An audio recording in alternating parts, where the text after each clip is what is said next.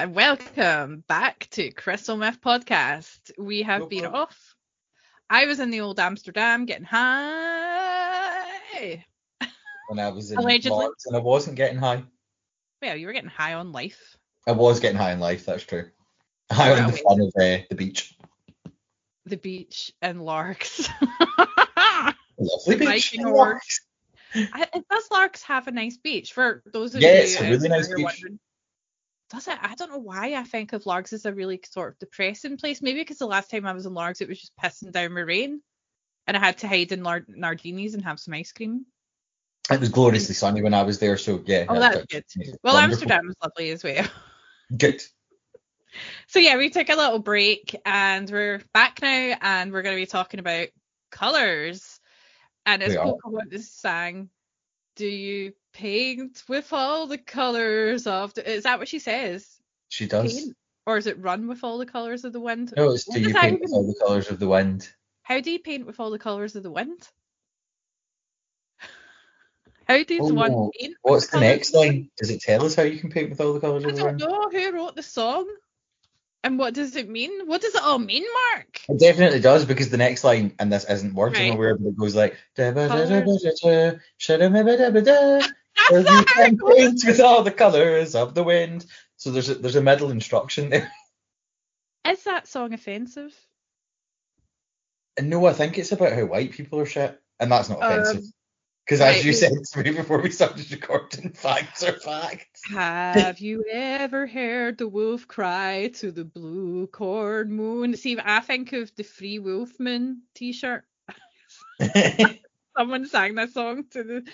Uh, or ask the grinning bobcat why he grins. Can you sing with all the voices of the mountain? Can you paint with all the colors of the wind? Where's- hold on, I'm also reading it, but I'm scrolling to the end because I want No, to the see. that's that's the, the chorus, and then she goes, "Come run the hidden pine trails of the forest, come taste the come sweet no sun sweet berries of the earth, come roll in all the riches all around you, and for once never wonder what uh, that doesn't rhyme. Earth and worth doesn't rhyme. The Oh, there, rainstorm. it's the last bit. It's close. Oh. Okay, so you can own the earth. I don't know why I'm saying this. Like I'm t- giving you a lecture. oh, I right. shall also sing it in my Okay. Pocahontas voice. Go on then. You can own the earth and still all you'll own is earth until you can paint with all the colours of the wind. I, I must She's be really basically politely saying, You cunts think you own everything, but you don't even know fuck all about nature. I hope you die. Right. But sadly, she Thanks died. for explaining that because I really did. I really didn't understand what she was banging on. No, but like earlier it says, and you never hear the wolf cry to the blue. I want to say the the free wolf moon. That's not right, but for whether we are white or copper skins, is that not racist? Who's copper skinned? Eh, like Native Is that not right to say that Native Americans are red skinned? Because I don't think they are. We I mean- need to sing with all the voices of the mountain and need to paint with all the colours of the wind. Copper skinned? Cancelled! Stop trying to cancel Pocahontas. I want to. Ca- You libtard. yeah, so colours. Anyway, Americans can't even spell colour correctly. They spell it collar. That's not right. It's not right. And that in As we all know, it should be C O L O U R S, not the way they spell it. Or if I spelled that wrong, fuck, I'm a retard. I think that's the one of the American spellings that like really throws me as well because I get their Mm. other spellings because they spell things the way they actually sound, but I'm like, well, color. Mm, Oh no, but cut, but cut, that, that doesn't apply to color because I'm like, color is the way we spell it. Like they're spelling call, call or, call or. yeah, but I also found out that most of American words that we take the piss out of are originated from Old English. Yeah. So like how the English people would speak back in the 15th century, they've kept the spelling and some of the way the, the, the pronunciations. It's it's us that have evolved, not them. Oh, You've evolved. that came out wrong. We no longer have need for these flimsy human bodies. We are No. floating minds. I'm Americans. just a colour. If you were a colour, Yes. Mark, what would you be? Uh, green. Ooh, right, green. So I've been reading up on the colour green. And Osiris, as you know, I'm into ancient Egyptian mythology, and Osiris is usually depicted as a, a green man or having green skin because he is the lord of the underworld, but he's also the god of fertility and uh, nature, I suppose. I always thought he was green because he was a zombie, you know, because he was resurrected from the dead. He's lord of the underworld, you know. But it's to do with like fertility and nature, I think. No, I, Oh. I was going to say I know, not in like a wanky way. Yeah, but then you can also but say also because I looked into the myth of the green, and one of the things it links to it is the myth of Osiris. So I didn't Ah, really look okay. into the myth of Osiris and how it relates to it, but when I was looking into it, it was like, for example, the myth of Osiris. This is why he's green, and I was like, okay. But then green's also associated with jealousy, which again, I didn't really look. I'll need to look into that. Why is green associated with jealousy? Why do people say you were green with en- envy? Where does that originate? Let's see. Yeah, that's a good question. I'm totally winging this. Right. Okay. Where does green with envy originate? Come from? Okay, I'll do. I'm relying on the internet, you know, the the, the source of all, all of the truth deadly the sins have a colour related to them. Because like lust is red, envy's green. Mm. Blue is to do with the ocean and calm, even though oceans can be furious. They certainly can. Right, it says here the phrase green with envy means, yeah, I know that, to be very jealous. Don't patronise me, internet. Before Shakespeare's days, is that BS instead of BC? It's BS before Shakespeare. I thought you meant is this bullshit, and I was like, I don't know. No. one did it, Lesley. Eh, a pale green complexion. Hold on, you can't have a green. Com- yeah, well, I suppose it was associated with fear, illness, and poor humor. Humors being like before they understood medical, like germs and that, they believed that illnesses was to do with the four humors. So if you had like we've talked about this before, like uh, too much black bile. Again, that's associated with colours. Like if you got too Yeah. much yellow bile, you have to like I don't know, let out some blood to balance the humours. Black bile, yellow bile, I don't know what the other one it phlegm for some reason. The origin of the idiom green with envy is believed to come directly from the great oh okay William Shakespeare himself. In Othello, Iago warns Othello, Beware, my lord, of jealousy. It is the green-eyed monster which doth mock the meat it feeds on. Oh. Again, like So if we like now, you have to look up what a green-eyed monster is. Yeah, exactly. I'm gonna have to go down a fucking rabbit hole here. While you're doing that, I Okay, looked up if Yeah. the seven deadly sins each have a colour assigned to them, and they do. Oh, that's interesting. Go on. Green with envy, violet with pride, red Mhm. with wrath, yellow with greed, orange with gluttony. These make less sense as we go along. And then uh, blue with sloth and indigo with lust. Indigo. Indigo with lust is great. I don't get that. I'm so horny, I've turned indigo. it doesn't really go into much detail about the green with. I still don't understand. But I, I suppose that you're so jealous you're sick. It makes you ill. But, But then, then, there's love sickness as why well. is it your eyes that have turned green? Like people's eyes don't turn green when they're really sick. I mean, I think Ron people was ill all the time when he was a baby.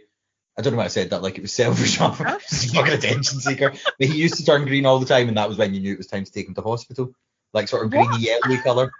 Yeah, like John was like horrendously ill when we were younger, like all the time. What are you saying that when your brother John was ill, Uh-huh. his eyes would go green, literally? No, that's what I'm saying. Like his skin would go like greeny yellow, but his Ah. eyes would never change colour. Like so I wonder Oh. why it's the green eyed monster. Yeah, that's weird. It doesn't really explain that. Yeah, that's weird. Um, white is obviously like purity because it's a a blank. It's colorless, basically white, so you can project whatever color you want onto it. And black, I guess, is associated with death, or in the case of the priesthood, humbleness too. that's why they wear black because they sub- it's submissive to God. Yes, lots of religious colorings are black for yeah that reason. Like it's you're stripping Why away the anything flashy. You're just being really humble. so what's the association? I guess the Pope wears white because that's purity. Yeah, white's pure But then how do you explain his gold hat? because uh, the, a lot of popes also like stealing gold from the poor. And they were pure about it. why do priests wear green robes as well or green scarves? Is it because if they're they're Irish or am I stereotyping them? I don't know why I do that. I was so confused because based on the Uh, last thing we were talking about, Yeah. I was just reading something that said that the myth in Hercules of the green-eyed monster is Oh. based on the Shakespearean Wait, how? writings. And I'm like, that makes no sense, but I realise it's because I'm on a fan page for Hercules and Xena, the TV show. I was like, how can the ancient Greek myth be based on Shakespeare? That doesn't make any Again, sense. Xena Warrior Princess, a massive, massive um lesbian following, Yeah. Although and I I was reading something yeah. I mean, let's be honest, all I do is read things about theology, mythology, and queer studies, so it makes sense that I was reading something about how ho- Xena and Gabrielle were actually originally were together. meant to be together, but the TV network wouldn't let that happen, so that was Oh. why it was just kind of always alluded to that they were a couple. Right. I don't know. Or not, it wasn't even really, it was like alluded to that they might. Uh, Yeah. Uh, someone I don't know, I went might and you went okay, and I went yes, if we can't say fuck. you might, if you know what I mean. In the Philippines, green is associated with sexual thoughts. The phrase green movie is similar in meaning to a blue movie. See, there you go, a blue movie. Where's that come from? In Yeah. English, is that still. Oh. So if someone is described Oh, does the blue movie then come from like lust being a always- blue coded sin for some weird reason? I have no idea. That No actually, idea. maybe that is, even though we just found that out eight seconds ago, but maybe that's where it comes from. Someone said this is from Guardian comments that are discussing this issue. I think it's something to do with the ancient Greek idea of the humours, which we were talking about, and linked to the overproduction of bile. Ah, that's it. Well, yeah, I said yellow bile, greenish yellow, which results in, amongst other things, jealousy. And Sappho, who is like the lesbian poet from Lesbos, uh, her lovely poet describing her envy of the man sitting by the side of the woman she loves. She says, My eyes are dead to light, my ears pound, and sweat pours over me. I convulse, greener than grass. Hmm. Yeah, I suppose it implies sickness. I, I, the green-eyed monster. Oh, okay. So Yeah. I was now just reading something else that was basically like Uh-huh. this. This trope and Hercules and Xena is incorrect because it draws on actual Greek mythology. So Shakespeare wrote the Yeah. green-eyed monster because in Greek mythology, Uh-huh. uh, people who are descendant from lichen have green What? eyes. Lichen. Therefore, lichen the offspring of the wolf and the human. Oh, I thought you were talking about lichen that you get on trees. No, That's why I was like, I should maybe have explained that, not just for you, but for anyone listening. I'm just like, well, I know what that is, so everyone else will know. Yeah, so lichen is the Greek myth about the woman having the baby of a wolf, and they're Oh. like the ancestor of all werewolves, and not in Greek mythology, but in some like modern like wolfman mythology and things like that. So their children are half wolf, half human.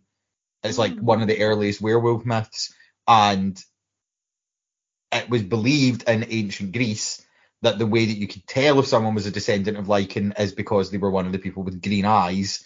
Therefore, if you had green eyes, you were more likely to be biologically a monster because you're descended from a monster, which is why Shakespeare was like green-eyed monster. Like Right. it's easy to spot a werewolf because they have green eyes.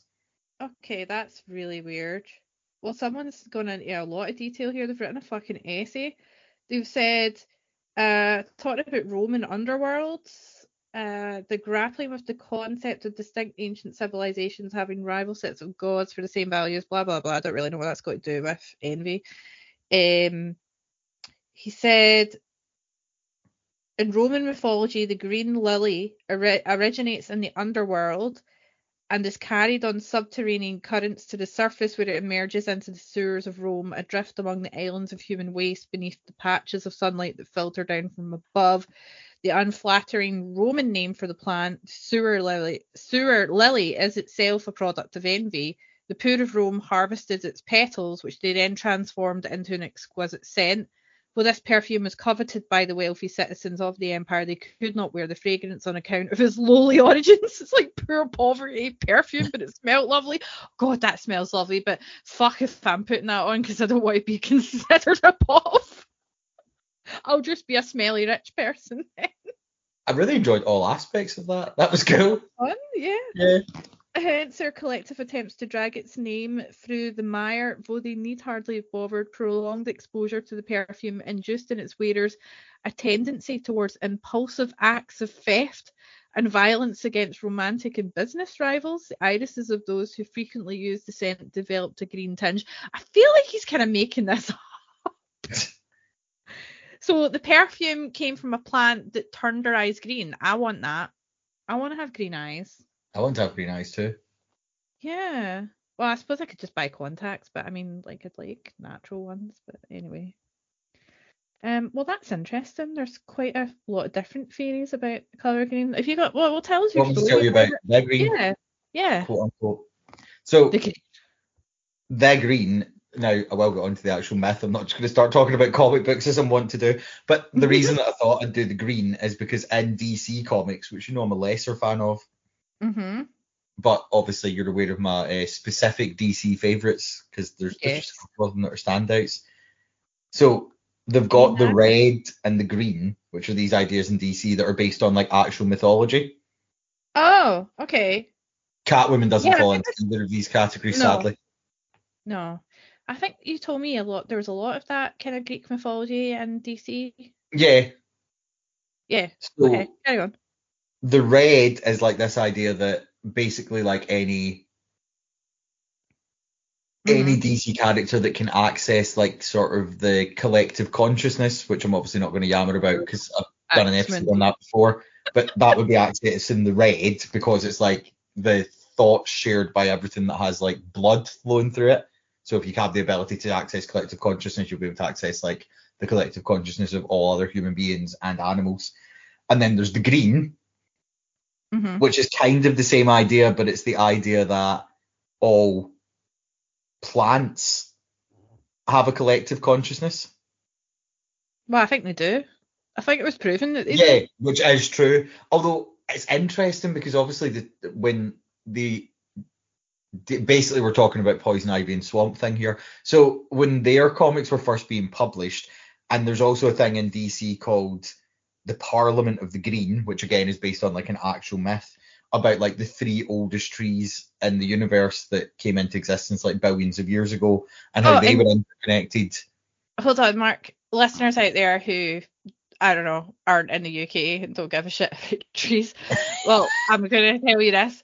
There was a big scandal recently where a tree that was famous for being Oh, yeah. Good Prince of Thieves got cut down and everyone was fucking outraged and nobody knows who did it. Someone said it was a 16 year old, someone said it was a 60 year old.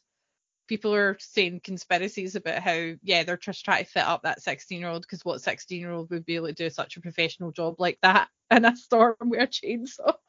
I mean, yeah, it didn't make any sense. It Yeah. had like the proper markings and everything put on it for felling it. I'm like, Yeah. why would it? I mean, 16 year olds don't like to get out of their bed. They're not going to go out in a storm and professionally cut down a tree. But what fascinates me is I thought that that tree would be dead, right? It's, you cut it in half, like you cut that tree at the base, it's going to be dead, right? But I guess the roots are still there. And it said, no, the tree will still grow, but it won't be the same. It'll just be like more like a shrub than a tree. It'll take like 70 years to go back to this, the height that it was, but it's not going to look the same as the original tree. Which is something that I really like about both Poison Ivy and Swamp Thing, which Okay. again does apply to the, because because they're connected to the green, whenever they die in comics, they like regrow, but they're always different. So every time, like obviously characters are, like resurrected all the time in comics, but like every time Poison Ivy dies, she comes back looking and acting slightly different. Same with Swamp Thing. Ah, that's really interesting then. So that's like the tree. So oh, okay. Is Swamp Thing just pure plants? Because like we're, we're actually getting into comic books now. I played the DC versus was it Mortal Kombat or no? It was like a Gods Among Us. So like Superman went bad and they all fought each other, all the characters and stuff. And Swamp Thing was in it, and he was just just this big plant man. he wasn't even a man. He was just a plant. He was a swamp. He was the swamp. Kind of, but they're both like similar in Yeah. that. So both of them were originally written as villains. Both of them mm-hmm. originally died trying to stop like environmental disasters. In the case of Swamp Thing, trying to protect the swamp from being destroyed by like an evil industrial complex. Although again, it wasn't evil at that point in time. wait, They how were like, These nice men are trying to level this entire biosphere, and this one wanker's trying to stop them. How Um, did Swamp Thing come about? Was he always there or was he created? so Swamp Thing was murdered by the man, so a No, guy. I know. I'm like, what? Who? So this guy that was trying to stop them building on the swamp because it would What be destroying an before he was entire habitat was murdered by the people that were working on it, and they dumped his corpse in the swamp. Right. And then when they dumped his corpse in the swamp, the, he connected with the green, and when The he connected with the green, the green revived him. But as you say, it revived him as the swamp. Right. Okay. So he wasn't a man anymore. He was just. No, he's the swamp incarnate. Right. Okay. I get you. And then same with Poison Ivy. She was working for a company that she found out were damaging the environment. And when she was younger, she didn't really have any friends because she thought people were wankers, but she always loved plants. So she tried to stop them because she didn't want them to damage the environment. They realized that uh-huh. she was going to whistleblow on them, so they killed her. But her experiment that she was working on dumped her in with her experiments. her experiment revives her, but she doesn't come back the same. She comes back as a plant, and she's now connected to the green. Okay. So what would you rather be, the green or the red? The green. Okay. Why? Like I don't give a fuck about any of the characters that are connected to the Reds, Uh-huh. but, but Okay. for the same reason that in so in like lots of mythology when um people are brought back from or brought back to life by the Parliament of the Green or by some sort of mythological version of that, it's like Uh-huh. they're more important than other humans. They're godlike because Right. one, their powers are actually connected to the earth, and two, it's more important to protect plants than it is to protect people. Nah, I don't know if I agree with that. It's more important to protect all plants than it is to protect all people. In that, I'm not saying we should wipe all people out, but like if you were to wipe out all the plants on a continent, everything in It the earth would. would die. If you Yeah, were to wipe out all the people on the continent, you would have committed a terrible genocide. But there'll still be plants. But the planet wouldn't die, and there'd still be Yeah. people, and there'd still be plants, and there'd still be okay. And there'll still be Swamp Thing. And there's this idea in lots of ancient mythology, which again is also in DC Comics, but they're lifting it, that because humans are of the earth, like we came from plants, like the first life forms were like Well, actually, we all plants. originated from a single-celled fish thing organism that came out of Loch in Scotland. Apparently. But that yeah. like little blastula fish creature Uh huh. evolved from an aquatic Plant. plant. Right. So- okay. And then all the aquatic plants are interconnected, whereas the little fish blastulas weren't interconnected to each other, nor are we really. Keep unless thinking you're collected saying little fish bastards. Little fish bastard. There's little bastard fish that ruined everything. They should just have left her keep being plants. They should have fucking stayed in the swamp where and then none of this would have ever happened. We wouldn't be talking now. And then, as you already pointed out, like the Yeah. what's interesting is we now know that actually that is correct, and plants do have a level of intelligence, and all plants are interconnected. Whereas obviously in ancient myth, Yeah. like there's no way that they could have actually known that. And even when DC Comics first started being published, like the idea of this interconnectivity, like no one had actually discovered it yet. But Hmm, interesting. this Parliament of the Green thing is Uh-huh. scientifically speaking real because Oh. all trees are interconnected by fungi Uh-huh. and they use the fungi to communicate with each other and also trees farm fungi. Right. if- Could they turn the fungi against us like in that Last of Us Yeah. game? Fucking hell. And, the, and I'll tell you how they could. Right, so Ooh. farming first, which is less exciting, but just because I think it's really cool. So I didn't like trees allow because they could kill the fungi off with the roots, but they allow the fungi to grow in the roots. One because it connects them to other trees, but also they allow certain types of fungi to grow because those types of fungi produce nutrients that keep the trees healthy. But the Right. trees also feed the fungi, but like actually deliberately feed the fungi. They Yeah. like channel certain nutrients to certain parts of the roots where certain fungi are to be like these ones are over here again like farming like as if like the pigs are over here here's the pig Wow. like the sheep are over here here's the wee pellets for them like the, the trees deliberately down certain roots put certain nutrients to feed the fungi because those Ah. specific fungi feed the trees nutrients they can't produce themselves That's amazing. amazing i know And and because that makes sense. Because in The Last of Us, um, where I, I'm basing this on this fucking uh, game, I've never played that. I watched the show. If they step or step on a, the what is it called, or cordyceps, then it knows and it tells all the other infected or the other cordyceps where they are because they're all connected. So which is like thing.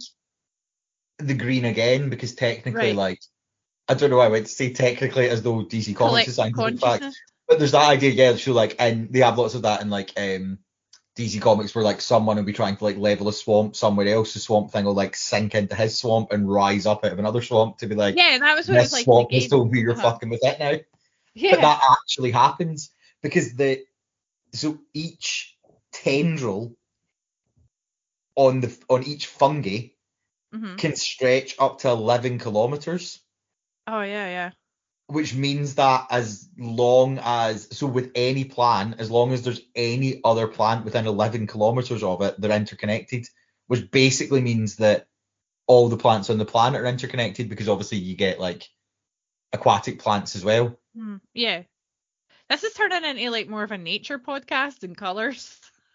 but it's the green Ooh, the green. The green to me is weed and cannabis. I mean technically weed is also connected to the green so not Well, that's true. Yeah, it is. It is. What magic, uh, Mother Nature's magical medicine. So they also use these like mycelium tendrils to Uh-huh. so if a certain type of bug, Right. if like a large amount of bugs land on a tree, right? So I feel like you're trying not to offend this bug by calling it a certain A type, certain like type a of bug. of a certain age, it's a lesbian. the bug is like a ladybug. okay. a lesbian ladybug. So there's like studies going on just now where they're basically I mean they have proven, but they're still studying it, that like if a infestation of bugs lands on one tree and starts munching into it, the tree will use the mycelium to inform all the other trees round about it, not just of its own species, literally all the other All trees in the forest within an 11 kilometer Wow. mycelium link. But then those trees will send the message and be like pure oh, like Julie has just contacted me to let me know this. So it can spread through the entire forest in the space of a day to tell the other trees to change the taste of their leaves. So if they're like, oh, it's winged ants, the other trees will know to make like their leaves more bitter. Or if they're like, oh, it's like an aphid infestation, then they'll know to make their leaves more sweet so that the other trees are building up a protection. And that's why the swarms then, unlike locust swarms, which they can't really fight against, I think that locust swarms are a bit like the cold for us. But other things like that's why the like huge amount of ladybugs or flying ants or whatever will then take off into the air and fly away to another patch of forest Mm. because they're then leaving that entire forest alone because the forest is told or the trees have told the Mm. other trees round about them to change their taste. Yeah, but what are they going to do about the humans that keep cutting them down? Fuck us up. Well, it's about time they fucking start because they're not doing a very good job, are they? I mean, I kind of want to be poison ivy. I want to sink into the mycelium and come up all like green and chlorophyll and be like, if you touch if anybody destroys any more rainforests, I'll fucking kill you. okay. Isn't Poison Ivy seen as a villain though? So originally? Poison Ivy and Swamp Thing were both seen as villains, but their stories were Yeah. their stories were like they were trying to stop people destroying I green areas. I don't think it's fair that they they with non-violent tactics and were murdered, and it's like good that that villain's taken care of. It just I just think Batman's such an arsehole. I don't like him. I don't think he's a good guy. He's a fucking Bezos billionaire who's just playing with his toys because his Yes. parents got murdered. Oh, boo-hoo. I mean, it is obviously as Batman the Poison Ivy Twat. fights Batman villain, but like her enemy is Bruce Wayne. He then returns as Batman. So basically, her enemy's Bruce Wayne. It's not Bruce Wayne that murders her, but like people working for Bruce Wayne murder her because they think she's going to be a Yes, whistleblower on Bruce Wayne. and then Batman returns and defeats her when she's come when she's like resurrected. Oh, God's sake. Also, other interesting mycelium thing that relates to your Mhm. tree being cut down story. So if a tree Yeah. is cut down enough that its roots are so badly damaged that it's going to die, Ah, the tree can reroute all of the nutrients left in its roots and put all of them at once in a massive dump into the fungi that it's been looking after. And, what then what happens is because obviously it's too much for the fungi to consume. I was going to say it turns into a super fun guy and it comes out the grounds and it's like a massive fucking giant that would also be cool if someone was like, Yeah. haha, I've poured like weed killer in this tree, and then just a massive fungi beast jumps up out the ground and mobs them. No, it sends it down to the fungi, and the fungi then redistributes it amongst all of the tree's family. So basically, like it's saplings that are growing round about it get a massive increase of that food, so that they are then more protected. So so that's they like their grow up. inheritance. Oh, that's sweet. Wow, I didn't know that. That's amazing. See, I thought they were just communicating with each other. I didn't know about the whole mushroom thing or the fungi thing. I thought they were just communicating via their roots, like a big network of roots going about the world, like you know, like a like the internet. Same. like, I mean, you know, they like are, but I didn't realize all the other things they were doing until I started looking into it. That's so amazing. So You go. yeah, more in the trees. no, well, uh, yeah. Well, we were talking about different colors and associations, and purple is the color of royalty, apparently. Um, yeah, Which is a shame because I like purple, but bulk. but I do like Prince, and he is named after royalty, and he loves purple. I wonder if that's, That's a true. coincidence. Prince being called Prince and uh, having purple as his colour perfectly acceptable, but actual royal, no.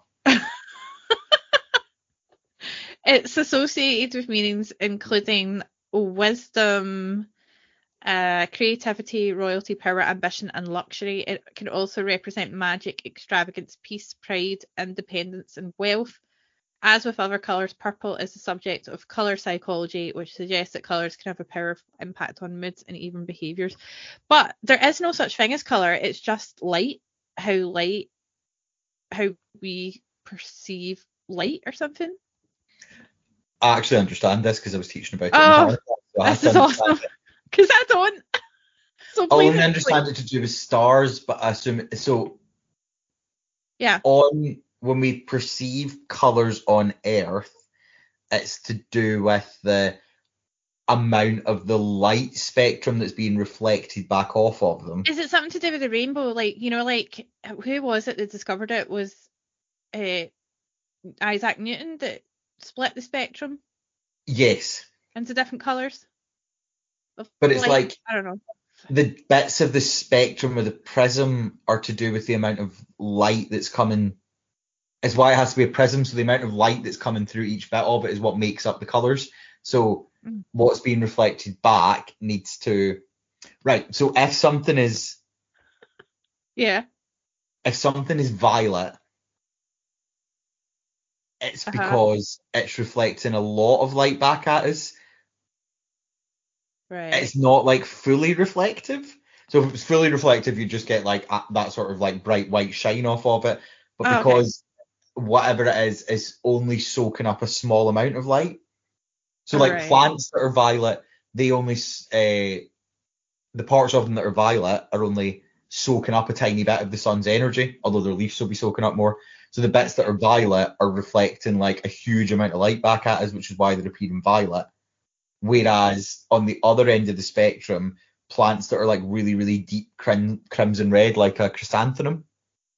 Oh. So the reason that chrysanthemum leaves are such a deep green is because they're so full of chlorophyll, so they're soaking Oh, in so much of the sun that their flowers don't need to take in really any light at all. No, that's not Oh. true. What? It's that they've got so much chlorophyll in them that their leaves can't help but soak in loads of light. So Right. that's what it is. So because their leaves are soaking in so much light, or because the petals are soaking in so much light, they're not actually Uh huh. that deep, deep red. They just look that deep, deep red to us because it's the way our eyes perceive the light being reflected back. Oh, okay. So the spectrum goes like violet. Well, it's just like you know how the sun. You feel you look at the sun. Don't don't look directly at the sun unless you've got like amazing, like I don't know, magic eyes. It looks yellow. It appears yellow, especially at sunset. It appears yellow orange. But that's just because of the way that the light reflect, like refracts through the atmosphere or something. Because actually, the sun, and if you see the sun in space, it's white.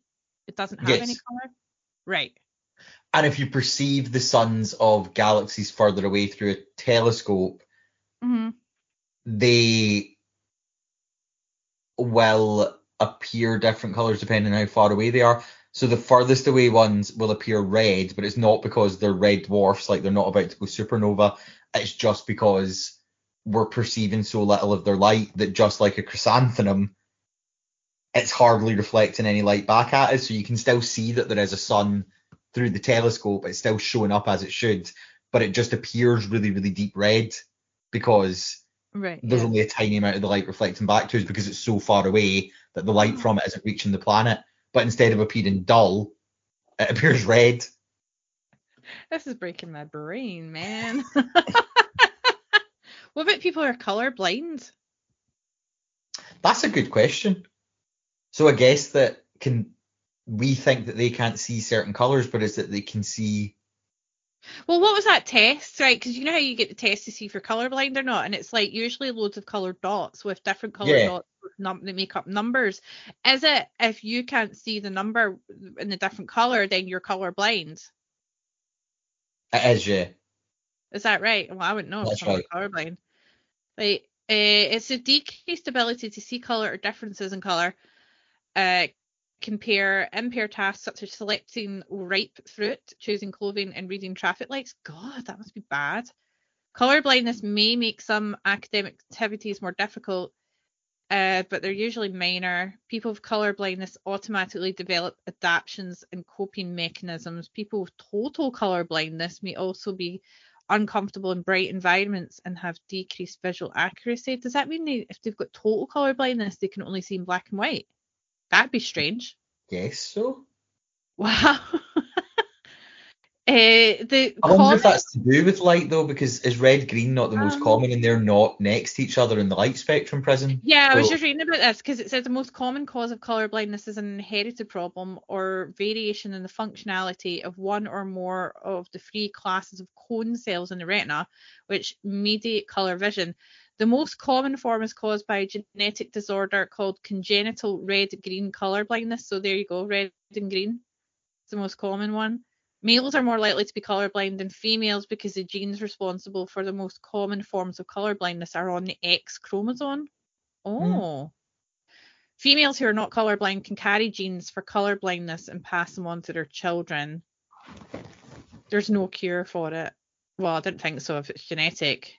Red green colorblindness is the most common form, followed by blue yellow, and then total colorblindness. Wow. Red green, color blindness affects up to 1 in 12 males and 1 in 200 females. That's so men. I don't know why I'm laughing because men can't see color. Why are entertained by that? I don't know. Just find it funny that more men are colorblind than women. One in twelve is quite high. I wouldn't have thought it was Yeah. that high. I know. You're not colorblind, are you? You're all right. No. You're not a freak.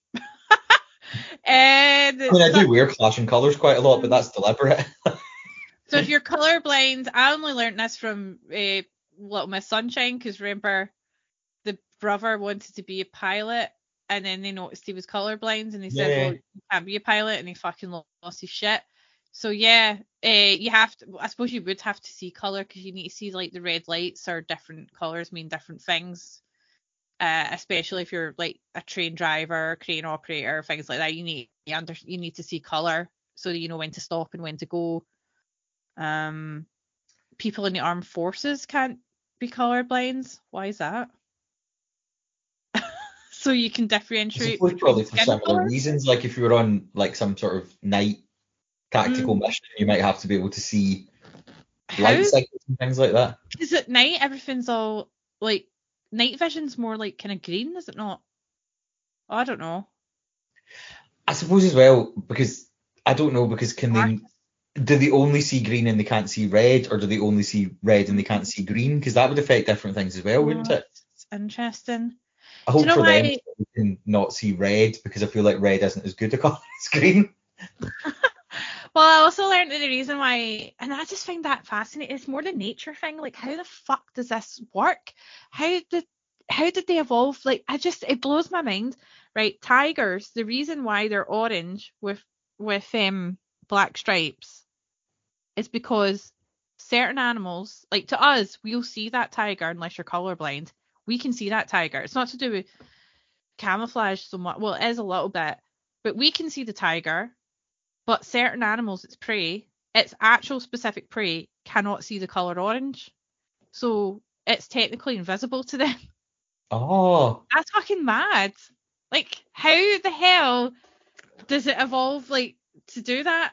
Like, how does it know that its prey can't see orange, so that's why it's it's orange? that I is just- amazing. It, it is fucking weird. So yeah, um, tigers have the power of invisibility to some animals because they can't see them at all. That's so cool. can. Yeah. Uh, confusion colors are pairs of groups of colors that will often be mistaken by people with color blindness. Confusion colors for red green color blindness include, include cyan and grey.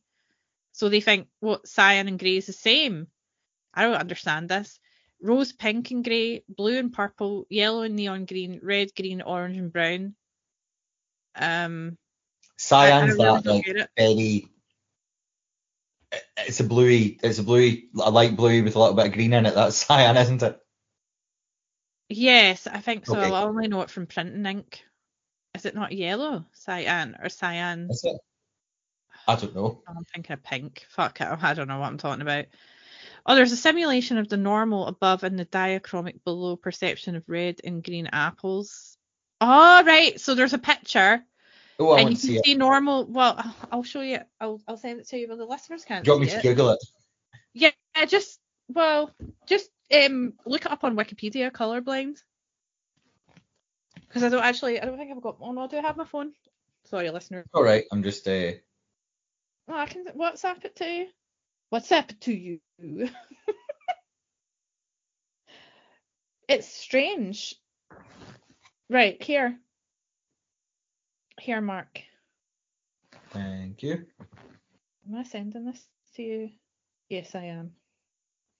Um, Although uh, my computer just decided itself that I actually wanted to look at colorblind friendly colors, and it says that if you're uh, making something a colorblind friend to read, you should use blue on orange or orange on blue because that's the easiest for most colorblind people to read. Oh, right. I sent it to you. Right. So the top, top half of this picture is like normal. What you we would see, you and I would see, is normal mm-hmm. red and green. The bottom is what a colorblind person would see. That's fucked up. Oh, so they don't see red. like they don't see the red, and they don't even see I'd the green. I. Yeah, I suppose that's it. Oh my god, why did that not occur to me that I'm like, so they don't see red? Yeah, you're right. They that's weird. So they do see green, but they don't see the, The same shades of green. shades of green. It's more like an olive color. They all look like big Yeah. giant olives. They do. Or the red ones look like more like kind of you know like a, a sort of melony, watermelon type look. Then watermelon- not technically because Melanie is a woman's name. it's like- they look like someone Lesley knows called Melanie. And the other one looks like Olive. Oh. yeah, that fascinates me. And also, I was talking about, you know, like when people. Now, this is what I don't get. I, I don't know how this works with color theory, but do you dream in color or do you dream in black and white? I dream in like quite intense colours. So I'm not sure. I think I do dream in color, but it's muted. It's not bright. Like you dream in really bright colors. Yeah, I like don't. really bright colours, like noticeably very in- bright colours. Wow. So I dream in I think I dream in a, a sort of sepia kind of type color. It's not like it's like muted about maybe a bit like a colorblind person, but it's strange. But the what I read was that when people started going to the movies, you know, the early days of silent cinema and then Mhm. television, it was mostly in black and white, and television was all in black and white up until I don't know the late sixties, early seventies. Um, and at that point, people started dreaming in black and white. And it wasn't until color TV came back and more color movies that people started dreaming in color again. But I'm like, how do you prove that? Because like before there was movies and stuff and black and white televisions, did people not dream in color? So what changed? Yeah, that's interesting. TV has, I mean, to be fair, TV obviously does have a huge impact Have on your huge brain, influence. Yeah. as we and anyone else, which is basically everyone uh, who's ever had mental health issues, is aware of. Like, the the doctor always says to you is like basically try not to watch TV for about 47 hours before you go to bed, and that'll massively improve your sleep pattern and your mental Yeah. health. So, That's not happening. no, I mean, I'm always like, yeah, thank you for that. I'm just gonna go home and watch TV and cry now. I'm just gonna watch like 24 hours of YouTube videos. Yeah. Thanks. uh, yeah. So like, I just don't know how they would do that because it's not like you can record dreams. If if someone could record your dreams, Mark, would they be horror movies, erotic movies, or a bit of both?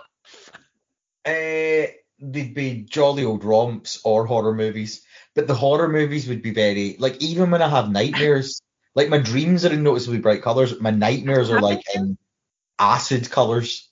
Oh, Like my nightmares are like surrealist madness. oh I'm sure I've told you before that my nightmares are very often not you in my nightmares, like you demon. My nightmares so often have you in them, so Oh, often have John in them, and so often have some part in them where you, me, and John are running through the my old primary school building, which has like a Oh, three yeah, part yeah. repetitive structure, but it's got like an 87 part repetitive structure. But like all of the colors are like amped up. Like the greys are all like a sort of sickly pea green. The blue that's on the floor and the walls is like ultra in your eyes rave blue. Like all the colors are. wow. It's not the way you would imagine. Like if you were to like I get Mhm. that obviously everybody has your same dreams in different colours, but it's not like if you were to be like, oh, what would a nightmare be like? You'd be like, oh, blacks, like black and Yeah. white, and yeah, starting no mine are like pure, ah, something scary's happening, and there's too many colours going on. I'm a bit disturbed that I turn up in your nightmares quite a bit, Mark. Am I there to save you or back you up or something, or am I just like making the situation worse? Who knows? Oh no, you're always like there to back me up. Oh, that's nice. You and John never seem to get killed either. I feel like if I have had nightmares where people are being killed, people will be killed, but you and John will be the people running away from the the Ah. danger with me or trying to avoid the danger. I feel like we're we're your guardian angels in the dream. We're like your spirit guides. Also, whenever I have apocalyptic dreams, which I'm sure I've also said to you before, I've had a few none of my apocalyptic dreams are ever nightmares, which is strange. Why are they not nightmares? What do you mean? Uh, quite often, I'd say about once a month, I have like a properly apocalyptic dream. Again, I'm always with you and John, and it's not a nightmare. We're always very chill, and like it'll always be like you'll have got me to go to like a random clock tower, and you're like, this is the this is the place that's safe. And then for some reason we're all very chill and just like, okay, and then we'll watch the world turn round about us, or it'll be a zombie apocalypse, and you'll be like, right, if we go to this building, like it's got secure locks, we're safe, and then we'll be in it like looking out a window and being like, well, there's a fuck ton of zombies out there. Anyway, when we get ice cream, I I suppose I would we would quite enjoy the apocalypse really because then we- uh, especially John because he fucking hates people. So if the world was just um, expert like purged of people, then I think we'd be happy as fucking Larry man, and we'd have Yeah, like- to laugh. Yeah. John would love it if there was no people. You'd like it if there was minimal people, and Yeah. it would be easier for me to potter about and do gardening and stuff if everyone else was paid. Obviously, Miss Child would need to survive as well. yeah, Ha, here's a question, right? It's nothing to do with color, but I just, I just thought, you know, because you studied, I was going to say the Bible, but biblical shit.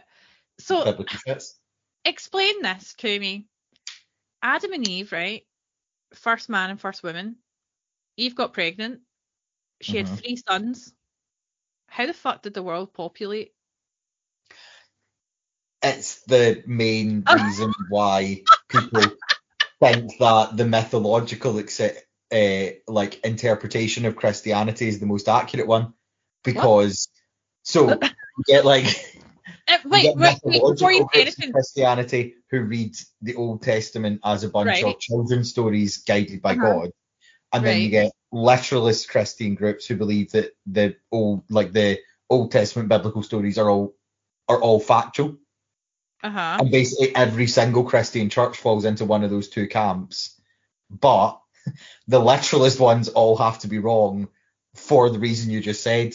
Because that implies that her three sons must have fucked their mum, and then sh- until she had a daughter, and then That made me smile because uh, one of my very favourite students, when we were talking about this about who quite reminds me of you when I said, and this is one of the issues with the biblical literalist standpoint, and they went, but that means that one of them would have to fuck their mum, and I was like, I yeah, mean, that's not the automatic interpretation, but I suppose that's one.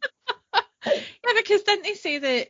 Uh, not obviously not Cain or wait, she had three sons. I thought she only had two, Cain and Abel. Who's the third? Uh, it does say that, like, and then Adam went on to begat other sons, but it doesn't actually give them names. Was he with? Eve. So Adam begat other sons with Eve. It's just they don't say Adam and Eve because. But then did they? What, what point when they said he begat sons? Did they begat daughters? Like It doesn't, and again, that's What? actually a problem with biblical fucking sense. literalism because then, because biblical literalists will be like, well, e- two explanations they offer are either they also had daughters, which again, incest, and also, but if the Bible is literally true, then it would say if they had daughters, or other thing that people from biblical literalist churches always say is what about the people from other tribes except that they're saying that the Bible's literally true and it talks about God only creating that family, therefore there can't be people from other tribes. Mm. See, it doesn't. It, there's a, a very, very fundamental flaw in that origin story. At least in other myth, like um, origin stories of humans, that uh, they create m- multiple people. Like you know, the the Greek gods create lots of women and men out of clay, not just one woman and one man. Yes. so there's at least a little bit of variety in the fucking gene pool. Anyhow, back to colours, Mark. Have you got any other stories before I talk about colour magic? Uh, um, c- can I tell you the white and green myth? Yes, Imagine you said no. I said that as though like I know. it's up to you. Off, I can no. go away if you want. Yeah, go away. no, I, I want I want to know because you've done the research. I didn't really do a lot of research for this because, um, yeah, things got in the way. okay.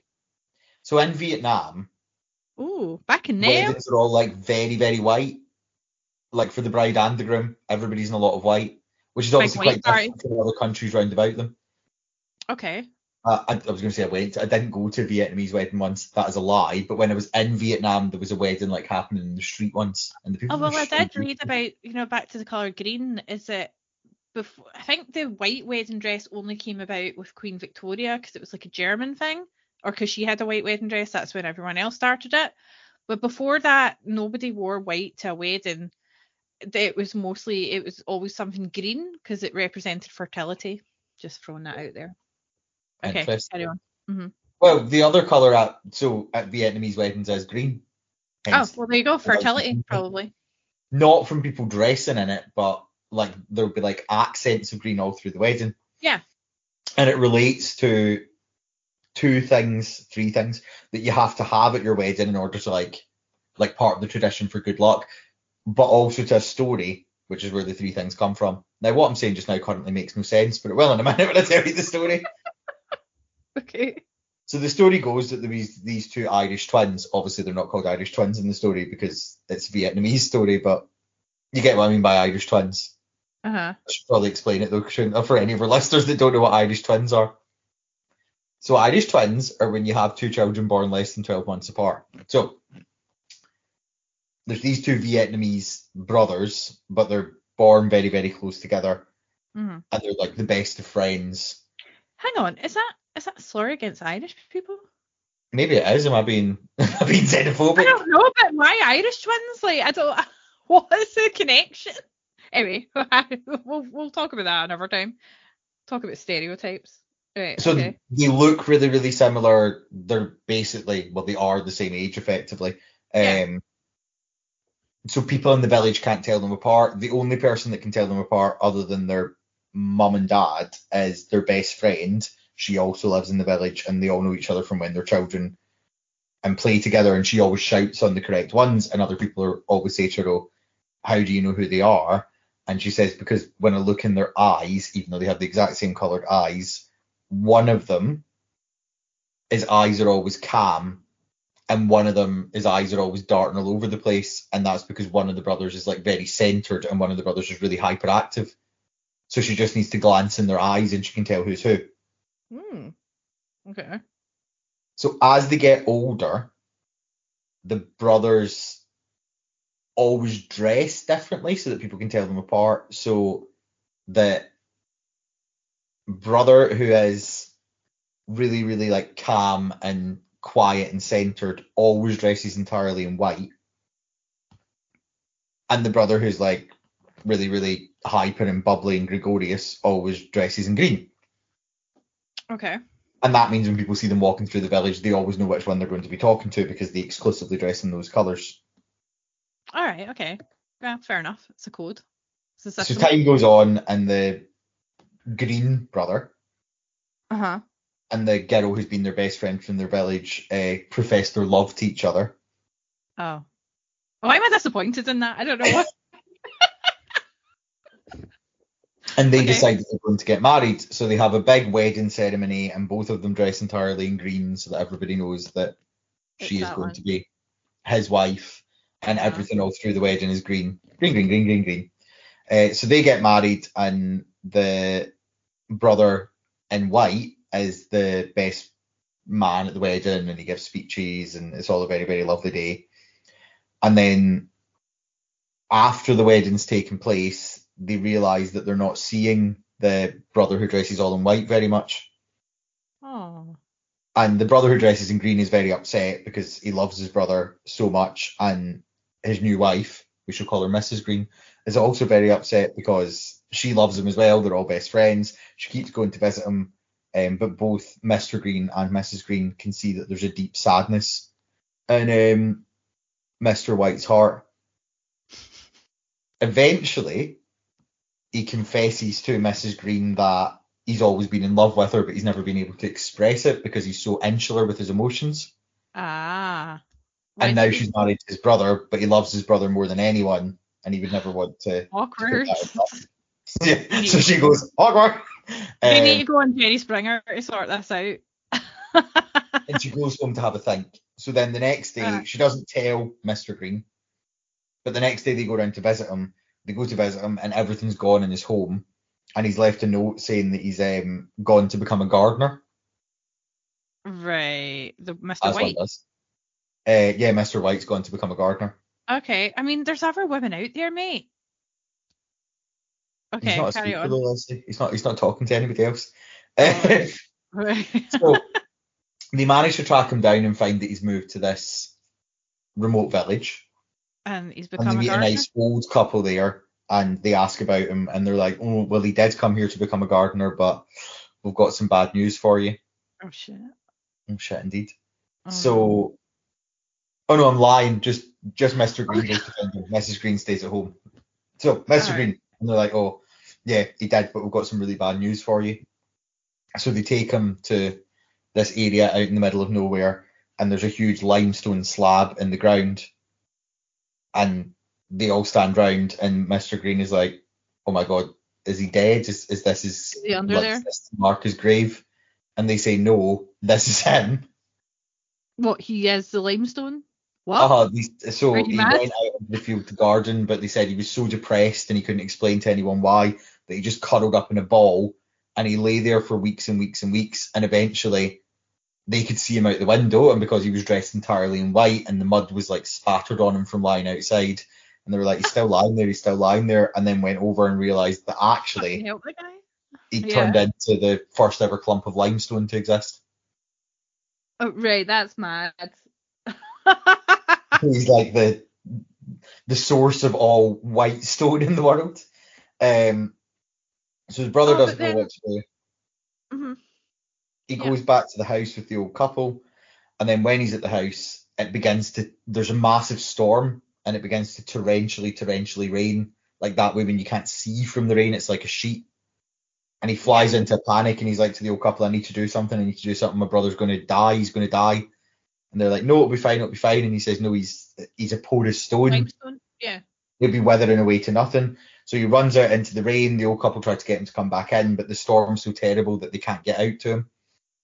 But they look out the window and they can see like the white semicircle on the ground, and they can see the brother in his green outfit leaning over him with his green arms over the top of him.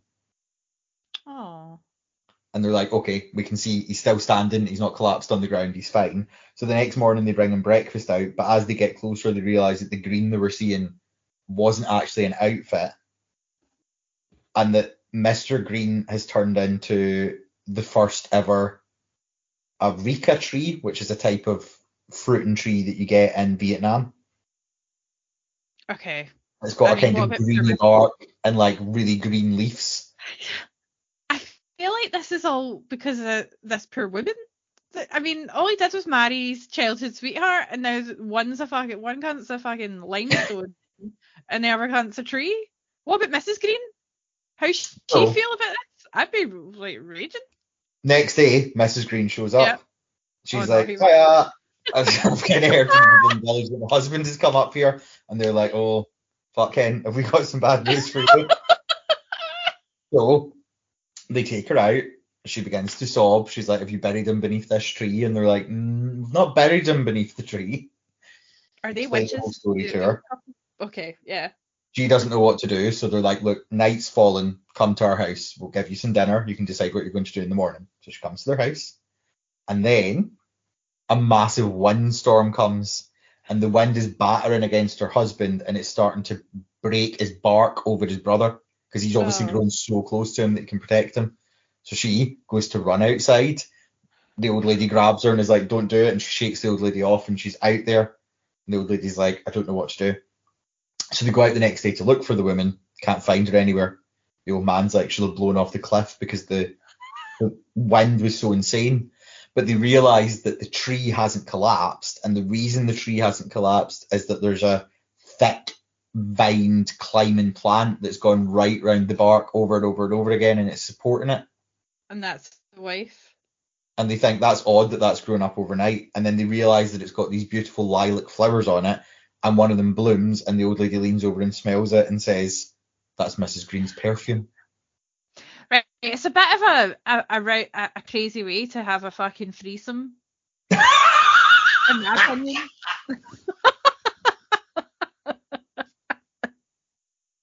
That's nuts. That's actually the nuttiest story I've ever heard you tell. It's great, isn't it? Anna's really like I actually really like it. So they are now immortal. She Yeah. is the mother of all flowering vines. He is Hmm. the father of all areca trees, and the other brother is the father of all limestone. I went to, in fact, you were on that trip as well, were you not? The geography trip. And uh, when we were Dunkirk and we went to the limestone cliffs. Yes. So now that I'm, I'm feeling a little bit weird about that because I'm Yeah, walking on. We're bored into that man's child. Yeah. Or that man, I'm not sure if like he's just well, I mean, yeah, is before he like Swamp Thing where he becomes all of the lime? he's like Limestone? he is lime. So we're trampling on him and sitting on him and stuff. Oh, well, I guess he's not got a choice in the matter. It's not like he can spit us out or get off me. But on the note of spitting it out as well, so that's why it's not to do with the threesome. That's why uh, Vietnamese weddings are green and white, and it's also why at Vietnamese there we go. weddings they serve a flower from a flowering vine on top of mashed areca fruit with a special white, like very small smear over the top of it. But the white smear isn't sauce; it's partially dissolved limestone. Okay. I mean, it's a bit of an odd thing to celebrate of a marriage because technically there were three people in that marriage. There were two. people in that marriage. I feel like in the, there should be like three people getting married in Vietnam rather than just, you know, a couple. They should have a throuple. That would be cool if their tradition was that all weddings had to be thruples, and that was Yeah, that. would. That'd, that'd be much better. I mean, feel like, you know, I mean, it's gone on far too long that a wedding just means two people getting married. Why not? I'm like advocating polygamy here, not because polygamy is not fair. I I think that I don't know. This is just me, but like, not that you, like one man has three wives or one woman has three husbands, but why not have a husband and a wife? If you know what I mean. Like everyone has two This is, partners. this is this is my bisexual um yeah prejudice. I don't bisexual prejudice, but bias coming out here. I want to be. I want to have everybody, be, like every sex, to be my lover, not just one. Why do I have to have like? Why can't you be married to a man and a woman? I'm just saying. Well, I mean, because you wouldn't want that, because you would just want a man. But It is weird though that like well, why restrict it to two? That's society has decided that you can't be in love with more than one person, even though Mm. Yeah, what I'm saying is fuck monogamy. Why can't you just have like a harem of lovers or something? This is bad. made out of uh, different naturally occurring materials that are color coded. But you could be loyal just to them though. I'm not saying that you should have like a revolving door of lovers. I'm saying like why can't you I'm talking like a vampire coven here, like where you have like a few group of people like I don't know. You've got like what we do in the shadows, they all live they, they all seem to love each other and fuck each other. You've got Yeah. Robin and they're like in a marriage in a way and they're immortal. So do you know I do I mean? enjoy when they make like vague references to that. If like Nadja's like Nandor seems very upset and Laszlo's like, Well I was fucking him but this morning. yeah. He didn't seem as like- vigorous as he normally would and she's like, Oh no my dear, that's terrible. Yeah, I want to live like that. That's better. I don't. I don't see what's wrong with that. Um, is, is that weird? no. Yeah, but of course you wouldn't find it weird, Mark, because we're one and the same. I think though most people would probably internally agree with you, but externally be like, Oh my god, she's disgusting. Yeah, but I'm not saying like. I've been with my gin since I was 14 and I'd never be with anybody else that's 30. We've been together now. She's an actual trollop. Yeah, but if you have like a nice, a nice group of people that you all love, and and you could be sort of like in a multi-marriage.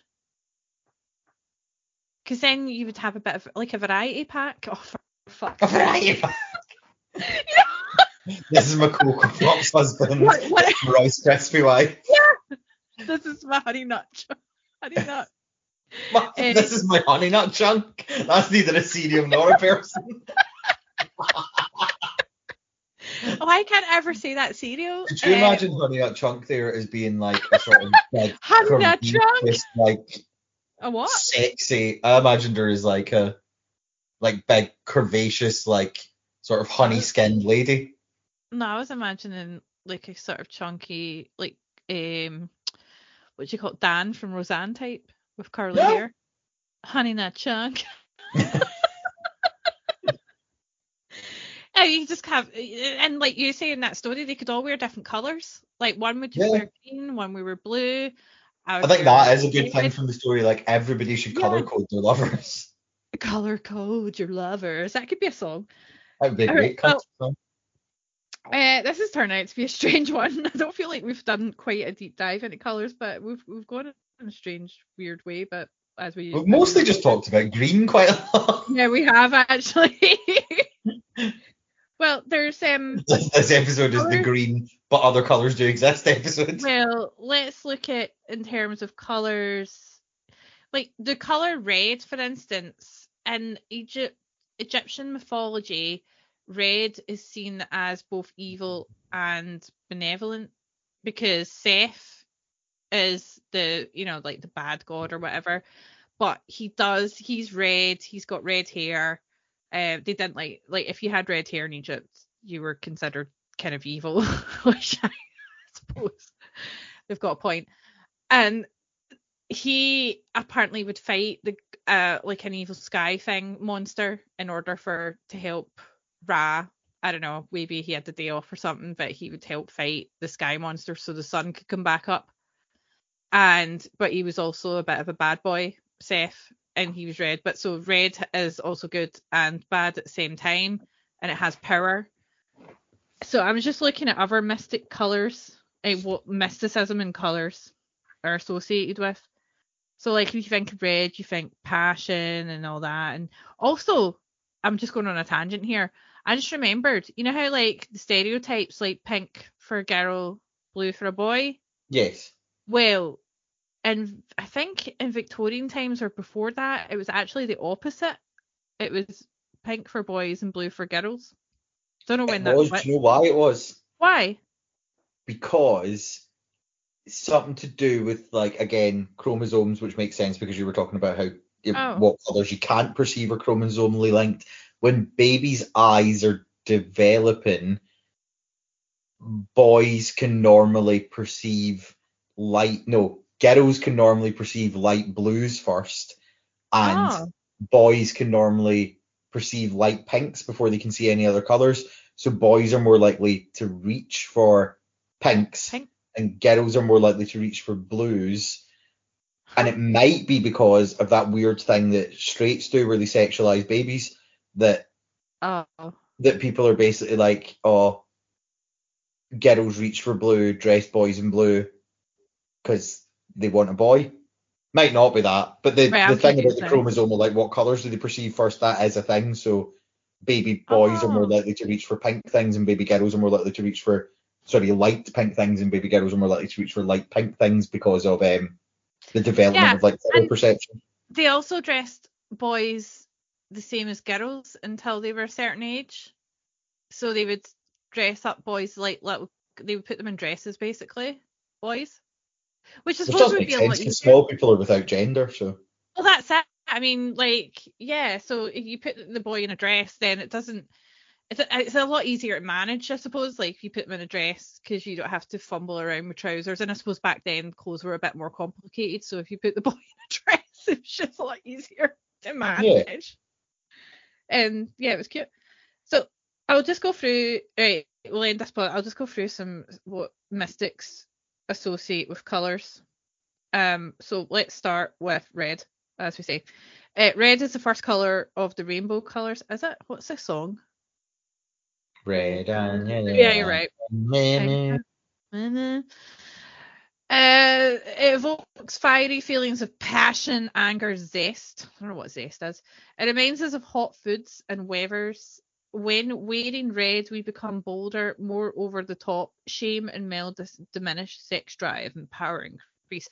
Also, um, apparently, if you have a red door in your front ha- front of your house, which I will have, I've got a red back door. It um, attracts prosperity. Well, not really. really thought you were going to say prostitutes. well, yeah, there's the red light district, isn't there? Yeah. That's associated with prostitutes, and the blue lights is with um for uh, a trans or homosexuals, I think. Blue Yeah. lights. Is that why mm, when I was saying about the white and green in Vietnamese culture, but in lots of like Hmm. East Asian culture, people wear red at weddings, don't they? So is that why for prosperity? It might be because in China, uh, red is associated with prosperity because they have the red wallets or luck. Um, at New Year. And red is definitely like the traditional Chinese wedding color is red. I'm sure. Yeah, and so is uh, 99% sure. Hindu. Indian weddings, they wear red. So, yeah, that's interesting. So let's move on to orange. And also, orange there was no word. I or, the color orange is named after the fruit, not the other way around. Like the orange isn't named after the color orange. What did people call it before they called it after the, the, color orange. They Yeah. just called it a, a, a sort of yellow red. They didn't have a word for Which it is. So is, okay. but I don't know when they started saying orange is orange, unless it's when first people first seen the fruit orange and then they associated it with that color. Anyway, It is strange though, because I'm saying like, yeah, it is a yellow red. I mean, it is like when you look at orange, Well, like how do you make orange? like, You make the yellow and orange, like it's not Uh-huh. like you would say green is a yellow blue. I mean, it is a yellow blue, but you wouldn't say it's a yellow blue. yeah, I know. What I see, the more you think about words and language, the more it doesn't make any fucking sense. Yeah. Like, you know, when you think of a word over and over and over again, and then it just loses all its meaning. That's what words are like to me. These colors. So yellow. What do you think yellow is? So, oh no, let me get back to orange. So orange relates to our creative and procreative energies. It allows laughter, originality, and ideas to come through. It reduces shyness, writer's block, stagnation, and boredom. When carrying an orange crystal, such as a carnelian, in your pocket, you can expect your mind to overflow with creative thoughts and inventions, and your body to be more sensitive to sensual stimuli. So if you've got writer's block, wear orange. Um, in Scotland, orange has a completely different connotation. well, in Glasgow, anyway. if you're called an orange bastard, then It means You're you're, in love with an old dead guy that ate the king. Yeah, it means that you're in like the Orange Lodge and you march against Catholics, stuff like that. It relates to the William of Orange, the House of Orange, um, that where I was in Amsterdam, like that's where they originated. Strange. Anyway, yellow. What do you think yellow's associated with, like emotionally? Eh, And it was all happiness? yellow. Yes. yeah. How come the so the Coldplay song Yellow sounds like it's such a depressing like color? It does. It's like a very like we've all And accepted yellow is the by- colour of crying. What is that song about? Is it about water sports? Is he singing about being pissed on? No, is he just singing about like being happy when things are shit, like trying to push yourself, like because it's I like know. I get awfully depressed when I listen to Coldplay, I mean, or whenever whenever Coldplay is thrust upon me. even their songs that other people think are upbeat are like very that one about being a Roman Catholic choir, like that What? What one's that? Roman Catholic choirs are singing big old crazy wives. Are you sure? Is that is that the actual lyrics? No, I'm just making it up. Oh yeah. They definitely say something about being Catholic. I say they definitely say something about being Catholic. I have no idea what the words are. They could be saying anything. Uh, okay, yeah, it's, it's associated with happiness. It's the color of the sun, summer, daytime. It helps us overcome depression and worry. It puts us, but yellow, mellow, mellow yellow. Anyway, it puts us in a singing mood, ready for tall drinks by the swimming pool. Surround yourself with yellow for that eternal holiday feeling. I love yellow. I really do like the color yellow. But David, my boyfriend, he doesn't like yellow at all. Like if I say, "Oh, that's a lovely yellow dress," he'll be like, "You look like a fucking daffodil. Don't buy that." I'm like, "Well, I'll wear what I want." green. Uh, we've already gone over green, so who? who well, let's not. Pause before you get to green because I just Right. looked up Yellow by Coldplay and it is supposed to be a happy song and I was not reading it that way. Oh God, I thought you were going to say about water sports. No, he's singing about how the stars are yellow and they're beautiful in the sky and kind for you. he wrote a song for her and she's so beautiful that he would call it yellow. I thought that he was crying because like someone he loved was wasting away to nothing because I thought that Yeah. he went, You're you're just oh you're just skin and bone, but like you're just Yeah, you're just skin and but she got jaundice. Apparently saying your skin, oh yes, Uh-huh. your skin and bones, they Uh-huh. turn into something beautiful and you know that I love you so. So he's actually saying that everything about her is amazing. I thought he was saying that she was dying of That's some sort of flesh wasting disease. Yeah, because yellow is associated with jaundice, and maybe she got really thin and Yeah, gone. that's exactly what I thought the song was about. But no, it's uh, it's apparently a really cheery song. It's, uh, It's definitely not, but in my opinion. if they had Oh, okay, Katrina well- and the Waves sing it. Yeah. Green. All right, we'll we'll see what they think about it in the spiritual sense. It's a color of balance, harmony, justice and fairness. It feels clean and neat, like medical uniforms and institutions. Mm, I don't like the Mm. word institution. No, I suppose like they, the word they, they tend to use green in hospitals, don't they? Deliberately, is that like a common colour? Or blue, I think it's supposed to be a common colour as well. Those of us who need to put our lives in order, who could use common sense, who've had enough of clutter, will do well to bring some green into our natural surrounding or indeed go out to nature and seek it there. Blue. Blue will help us when needing to communicate or to heal with our voice. When you feel like you mustn't speak out of turn, when your voice is suppressed for a physical or an emotional reason, a blue room, a blue blanket, or a swear will help your voice unravel and you'll feel happier to communicate. It's like blue jokes. I don't know. Use your words and sounds for healing. Is that why so much workwear is blue? I find it very hard to get workwear that isn't blue. Like most guys' Oh, workwear yeah. is blue. Why is that? To calm your it's, it's like because apparently it psychologically makes you want to push yourself to communicate better. Maybe. Oh, okay. Purple is the last color of the rainbow, and it connects psychic, psychism, mysticism, and magic. Those who are interested in supernatural phenomenon, mysteries of, and the unknown often live within shades of mauve. Indigo. You used to live in sh- um, within the shades of mauve, didn't you? I did very much lived in the shade of mauve. And to be fair, I'd say that was when I was at my most like, there's a ghost. There's a ghost. There's a ghost. the less purpley colours I wear, the um, less I see the the dead, the undead, whatever you Yeah. want to call I kind of associate the color purple with you, Mark. If I think of Oh, purple, I think, oh, that's Mark. So yeah, if you were in my harem of like Coven vampires, you would be in purple all the time, like purple I'd be your purple bitch. Yeah, I would be in. I would say, I would probably be in red. Uh, it's a color that opens the channels between your consciousness, your subconsciousness, and the divine, and makes it easier for you to just know stuff. Not sure where your partner went last night? A purple crystal such as amethyst under your pillow should do the trick. Wait, I don't get that. What are they saying? Put a purple crystal under your pillow and it'll tell you where your partner was, who was your partner was banging. what? You've been having an affair. How how do you know? Where's the evidence? I put a purple fucking crystal under my pillow and I just know. I feel like you don't need to explain, just like where's the evidence Yeah. and just throw the pr- purple crystal out and be like, and ah! just hold it there and shriek. Silver is a magical color similar to purple, but for die-hard fans, what Bruce Willis of all things mystical. It The helps you myth child tells everyone that uh, silver is the cat's favourite colour all the time. Whenever anyone's like, you know, people like to ask children what Yeah. their favourite colour is. Whenever Uh-huh. people are like, what's your favourite colour? He's always like, green. And my daddy's favourite colour is green. And my pet cat's favourite colour is silver. He loves it. Like, okay, Does he?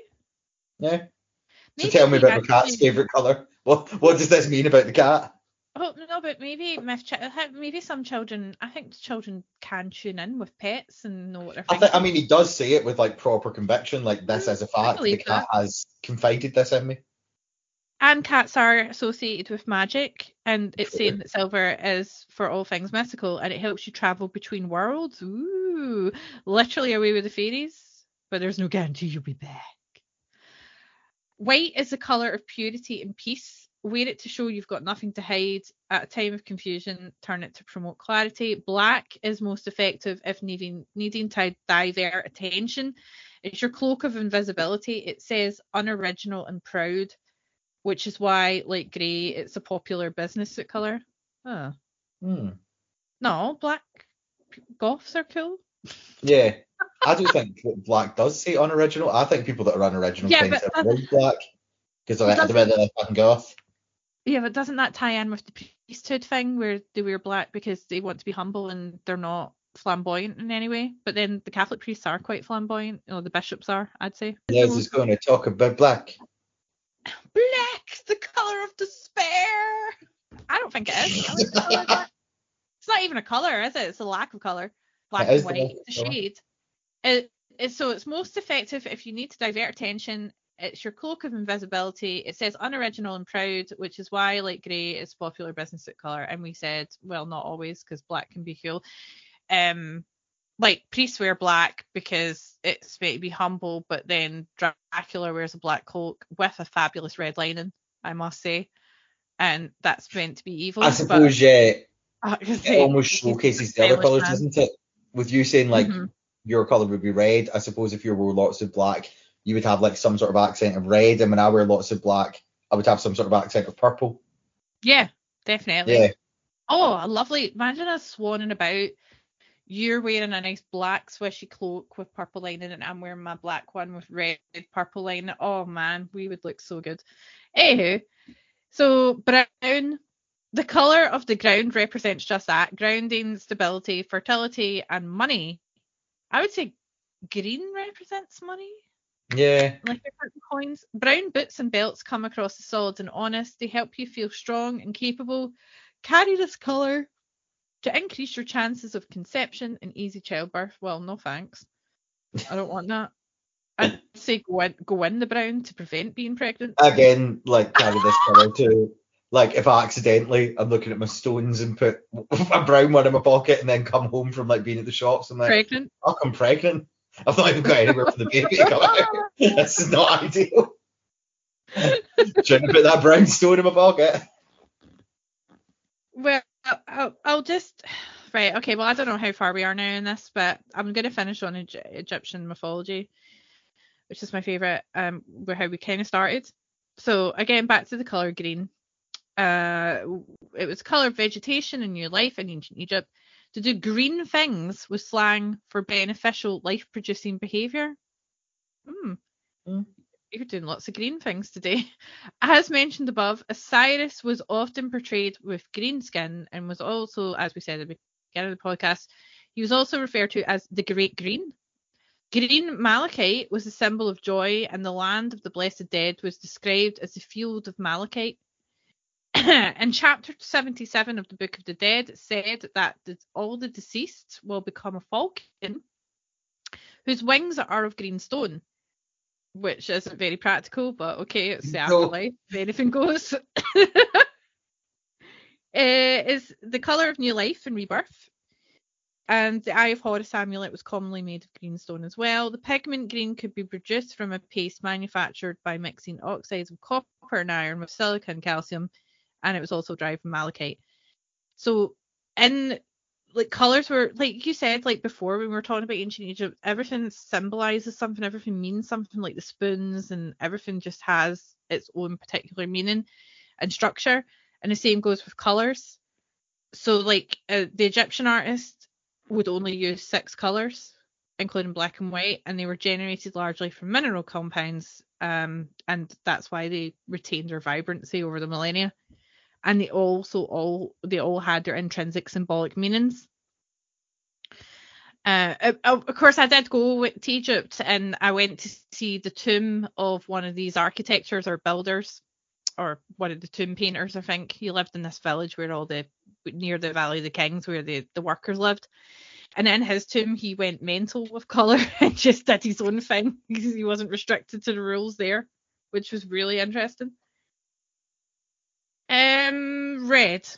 So desher, that's the Egyptian word for red, and it was a color of life and of victory. During celebrations, ancient Egypt would paint their bodies with red ochre and would wear amulets made of cornelian, a deep red stone. Set, the god who stood at the prow of the sun's bark and slew the serpent Apep daily, had red eyes and hair. Are you still there, Mark? Hello? Last out. Oh fuck! I thought you disappeared.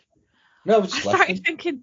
Okay, I'm just chilling, listening to you here. I'm quite enjoying this. that's fine. Uh, so red was also a symbol of anger and fire. A person who acted with a red heart was filled with rage. To redden meant to die. Whereas over in Scotland, if you have a big riddy, it means your cheeks have gone red with embarrassment. Yeah, being embarrassed. Yeah, there you go. Seth, while the god of victory over Apep, was also the evil murderer of his brother Osiris. His red coloration could take on the meaning of evil or victory, depending on the context in which he is portrayed. Red was commonly used to symbolize the fiery nature of the radiant sun, and serpent amulets representing the eye of Ra, the fiery, protective, and possibly malevolent aspect of the sun, were made of red stones. The normal skin tone of Egyptian men were depicted in art as red without any negative connotation. What did he mean by that? Like red Indians? I don't understand. Oh no, maybe because if they're red, it's seen as Yeah, evil, so it must be yeah, because Right. of the Joe meaning. Yeah. So Yeah, but like they're not gods, but they're just normal men. They have red. Uh, maybe that gives them power. I don't. I don't really get it.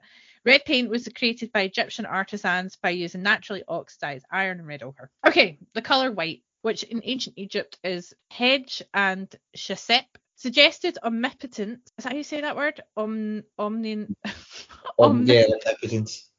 and purity. Due to its lack of colour, white was also the colour of simple and sacred things. The name of the holy city of Memphis meant white walls. White sandals were worn at holy ceremonies. The material most commonly used for ritual objects such as small ceremonial bowls and even an embalming table for the Apis bulls in Memphis was white alabaster. White was also the heraldic colour of Upper Egypt. The Nefer, the crown of Upper Egypt, was white, even though originally it was probably made of green reeds. The pure white colour used in Egyptian art was created from chalk and gypsum. Right, so we move on to black. Kemet actually means black land, which is the old name for Upper Egypt, I think. in ancient Egypt, black Kem was a symbol of death and of the night. Osiris, the king of the afterlife, was called the Black One. One of the few real life people to be deified, Queen Ahmose Nefertari was the patroness of the necropolis. I want to be the patroness of the necropolis. she was usually portrayed with black skin, although she was not a Negro. Anubis, the unusual word choice. yeah, Anubis, the god of embalming, was shown as a black jackal or dog, even though real jackals and dogs are typically brown. As black symbolized death, it was also a natural symbol of the underworld and so also of resurrection. Unexpectedly, perhaps, it could also be a symbolic of fertility and even life. The association with life and fertility is likely due to the abundance provided by the dark black silt of the annually flooding Nile. The colour of the silt became emblematic of Egypt itself, and the country was called Kemet, the Black Land, by its people from the early antiquity. And then we move on to yellow, which is Kenet or Kenit, and that was created by Egyptian artisans using natural ochres or oxides. During the latter part of the New Kingdom, a new method was developed which derived the colour using orpiment, arsenic. That's not good. Hmm, That's poisonous. So both the sun and gold were yellow and shared qualities of being imperishable, eternal, and indestructible. Thus, anything portrayed as yellow in Egyptian art generally carried this connotation. The skin and bones of the gods were believed to be made of gold. Thus, statues of gods were often made of or plated with gold. Mummy masks and cases of pharaohs were often made of gold. Also, um, when the pharaoh died, he became the new Osiris and a god himself. So, yeah, I went to a museum recently when I was in Amsterdam a museum. um, It's part of the University of Amsterdam, and there was a lot of Egyptian stuff, and they had quite a few mummy cases, most of which were from the Roman period. But there was one again from the Roman period, but it was interesting because the coffin depicted like a small woman, and her breasts were gold, thus implying that she is like now with the gods or part of like I don't know divinity. Or at least her boobs are But- divine. Her boobs were just yeah, that's probably what she's trying to say. She has divine boobs. Wish I had divine breasts. I used to.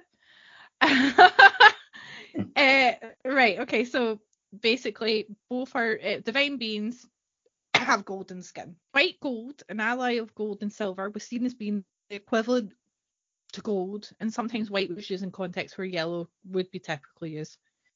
Egyptian blue. This is the final one. So it's called Ertiu or Sebj was made combining iron and copper oxides with silica and calcium. It produced a rich colour, however, it was unstable and sometimes darkened or changed colour over the years. Blue was symbolic of the sky and of water. In a cosmic sense, this extended its symbolism to the heavens and of the primeval floods. In both of these cases, blue took on a meaning of life and rebirth. Blue was naturally also a symbol of the Nile and its associated crops, offerings, and fertility. The phoenix, which was a symbol of the primeval flood, was patterned on the heron. Herons naturally have a grey blue plumage, however, they were usually portrayed with bright blue feathers to emphasize their association with the waters of creation. Ammon, who's one of the Egyptian gods, was often shown with a blue face to symbolize his role in the creation of the world. By extension, the pharaohs were sometimes shown with blue faces as well when they became identified with Ammon. Baboons, which are not naturally blue, unless they're gold, were also portrayed as blue. It is not certain why. However, the ibis, a bluebird, was a symbol of Thoth, just like the baboon was. It may be that the baboons were coloured blue to emphasise their connection to Thoth. The gods were said to have their hair made of lapis lazuli, a blue stone. That's it. That's all I've got. Blue hair is a good look and an excellent point to end on. Yes. I have blue hair. Well, I had blue hair. I've dyed my hair all colours apart from green. Why is that? I don't know. I mean, green's my favourite colour and I've never dyed my hair green. I think it's just my upbringing. and I'll leave it at that. Anyone who's listened to previous podcasts when I've mentioned my dad will probably know what I'm referring to. You're more likely to dye your hair orange. Yeah, I have dyed my hair orange, that's true. Let's choose a number for the next topic because I can't talk anymore. Between what? In fact, I'm just going to spit one out. Something else. One in Number nine. 29. Oh, okay, 19 then. 19 is telekinesis and telepathy. Oh, sweet. I'm looking forward to that one. Way. Okay, well, I would sing the colours of the wind, but I'm literally going to choke to death. Yeah, I don't think you should. Thank you for listening. Lovely Talk us out. We love you. You're great. I hope you all like colours. Goodbye. We'll see you next time.